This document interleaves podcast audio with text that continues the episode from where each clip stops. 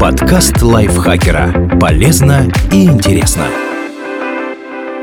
Всем привет! Вы слушаете подкаст лайфхакера. Короткие лекции о продуктивности, мотивации, отношениях, здоровье, обо всем, что делает вашу жизнь легче и проще. Меня зовут Михаил Вольных, и сегодня я расскажу вам, почему переутомление и эмоциональное выгорание стали частью нашей жизни.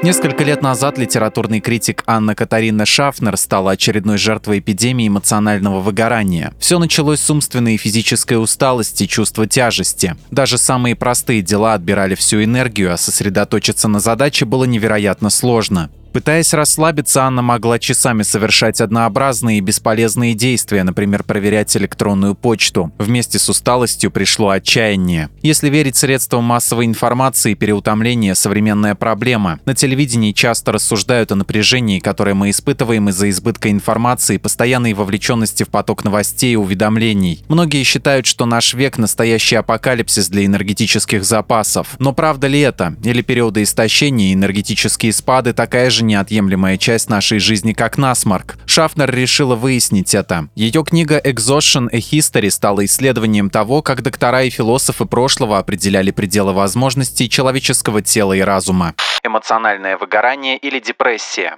Самые яркие примеры выгорания можно наблюдать там, где царит высокое эмоциональное напряжение, например, в здравоохранении. Немецкие ученые выяснили, что около 50% врачей в Германии страдают от эмоционального выгорания. Они чувствуют усталость в течение всего дня, а по утрам одна мысль о работе портит настроение. Интересно, что представители разных полов борются с выгоранием разными способами. Финские исследователи обнаружили, что мужчины чаще берут долгий отпуск по болезни, чем женщины. Поскольку депрессия нередко сопровождается вялостью и отчуждением, некоторые считают, что эмоциональное выгорание просто другое название расстройства. В своей книге Шафнер приводит статью одной немецкой газеты, в которой выгорание называют элитной версией депрессии у специалистов высокого класса. Только у неудачников бывает депрессия. Участь победителей, вернее бывших победителей, эмоциональное выгорание, утверждает автор статьи. И все же эти два состояния принято разделять. Теоретики соглашаются с тем, что депрессия ведет за собой потерю уверенности или даже ненависть и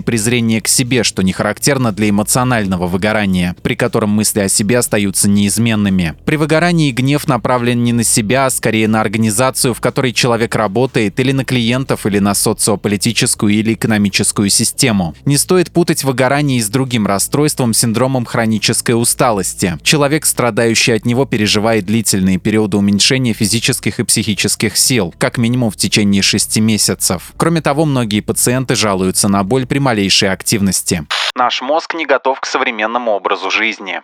Есть мнение, что наш мозг не приспособлен к длительным периодам напряжения, столь естественным для современного мира. Мы постоянно стремимся повысить продуктивность, сделать больше и лучше, доказать, чего мы стоим и оправдать ожидания. Мы постоянно сталкиваемся с давлением начальников, клиентов и своих мыслей о карьере и деньгах. Давление не ослабевает день ото дня, и уровень гормонов стресса постепенно увеличивается. Получается, что наше тело постоянно находится в режиме борьбы. Города заполнены техникой, жизнь в них никогда не замирает. Днем мы заняты работой, ночью смотрим фильмы, переписываемся в соцсетях, читаем новости, без конца получаем уведомления. И не имея возможности полноценно отдохнуть, мы теряем энергию. Кажется, все логично. Современный образ жизни слишком суров для нашего неподготовленного мозга. Но оказывается, случаи эмоционального выгорания встречались и раньше, задолго до появления гаджетов, офисов и уведомлений. История эмоционального выгорания. Когда Шафнер исследовала исторические документы, она обнаружила, что люди страдали от сильной усталости задолго до появления современных мегаполисов с напряженным ритмом жизни. Одна из самых ранних работ о переутомлении принадлежала римскому врачу Галену. Как и Гиппократ, он верил, что все физические и психические расстройства связаны с нарушением баланса четырех жидкостей организма – крови, слизи, желтой и черной желчи. Так вот, преобладание черной желчи замедляет кровообращение и закупоривает пути в мозгу, вызывая вялость, слабость, усталость и меланхолию. Да, у этой теории нет научного основания, но мысль о том, что мозг заполняется черной вязкой жидкостью вполне соответствует ощущениям уставших людей. Когда христианство стало частью западной культуры, переутомление начали считать признаком духовной слабости. Шафнер приводит в пример работы Евагрия Понтийского, написанной в IV веке. Богослов описывает полуденного демона, который заставляет монаха вяло смотреть в окно и ничего не делать. Это расстройство считалось недостатком веры и силы воли. Религиозные и астрологические объяснения преобладали вплоть до рождения современной медицины, когда врачи начали определять симптомы усталости как неврастению. В то же время медики уже знали, что нервные клетки проводят электрические импульсы и предполагали, что у людей со слабыми нервами сигналы могут рассеиваться. Многие выдающиеся личности – Оскар Уайлд, Чарльз Дарвин, Томас Ман и Вирджиния Вулф имели диагноз неврастения. Доктора винили во всем социальные перемены, связанные с промышленной революцией, но слабая нервная система считалась признаком изысканности и развитого интеллекта, а потому многие пациенты даже гордились своим недугом. В некоторых странах до сих пор диагностируют неврастению. Этот термин используется в Китае и Японии, и опять же его нередко признают более мягким названием депрессии. Но если проблема не нова, может переутомление и эмоциональное выгорание просто части человеческой природы? Переутомление существовало всегда, менялись только его причины и последствия. В средневековье причиной считали полуденного демона, в 19 веке образование женщин, в 70-х годах 20-го столетия капитализм и безжалостную эксплуатацию сотрудников. Физическое или умственное расстройство.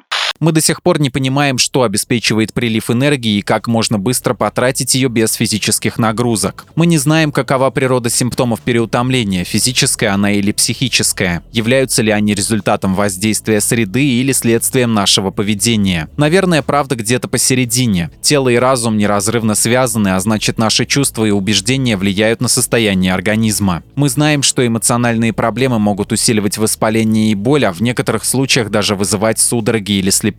Нельзя сказать, что переутомление – это только физическое или только психическое расстройство. Обстоятельства могут затуманить наш разум и сковать тело усталостью, и это невоображаемые симптомы. Они могут быть настолько же реальными, как температура при простуде грамотный тайм-менеджмент как лекарство от выгорания.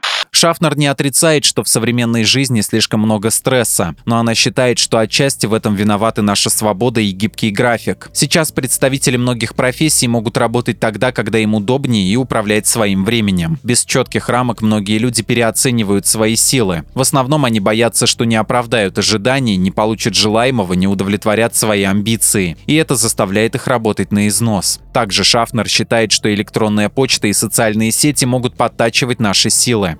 Технологии, которые были призваны сохранять нашу энергию, только добавляют нам стресса. Если история чему-то и научила нас, так это тому, что не существует универсального лекарства от переутомления. В прошлом пациентам с неврастенией прописывали длительный постельный режим, но скука делала только хуже. Сегодня людям, страдающим от переутомления и выгорания, предлагают когнитивно-поведенческую терапию, которая помогает управлять эмоциональным состоянием и находить способы пополнения сил. У каждого человека свой способ борьбы с эмоциональным истощением общением. Вы должны знать, что восстанавливает ваши силы, а что провоцирует энергетический спад. Некоторым людям необходим экстремальный спорт, другие восстанавливаются с помощью чтения. Главное установить границы между работой и отдыхом. Сама Шафнер обнаружила, что исследование переутомления, как ни парадоксально, заряжало ее энергией. Мне было интересно этим заниматься, а то, что многие люди в разные периоды истории переживали нечто похожее, успокаивало меня, говорит она.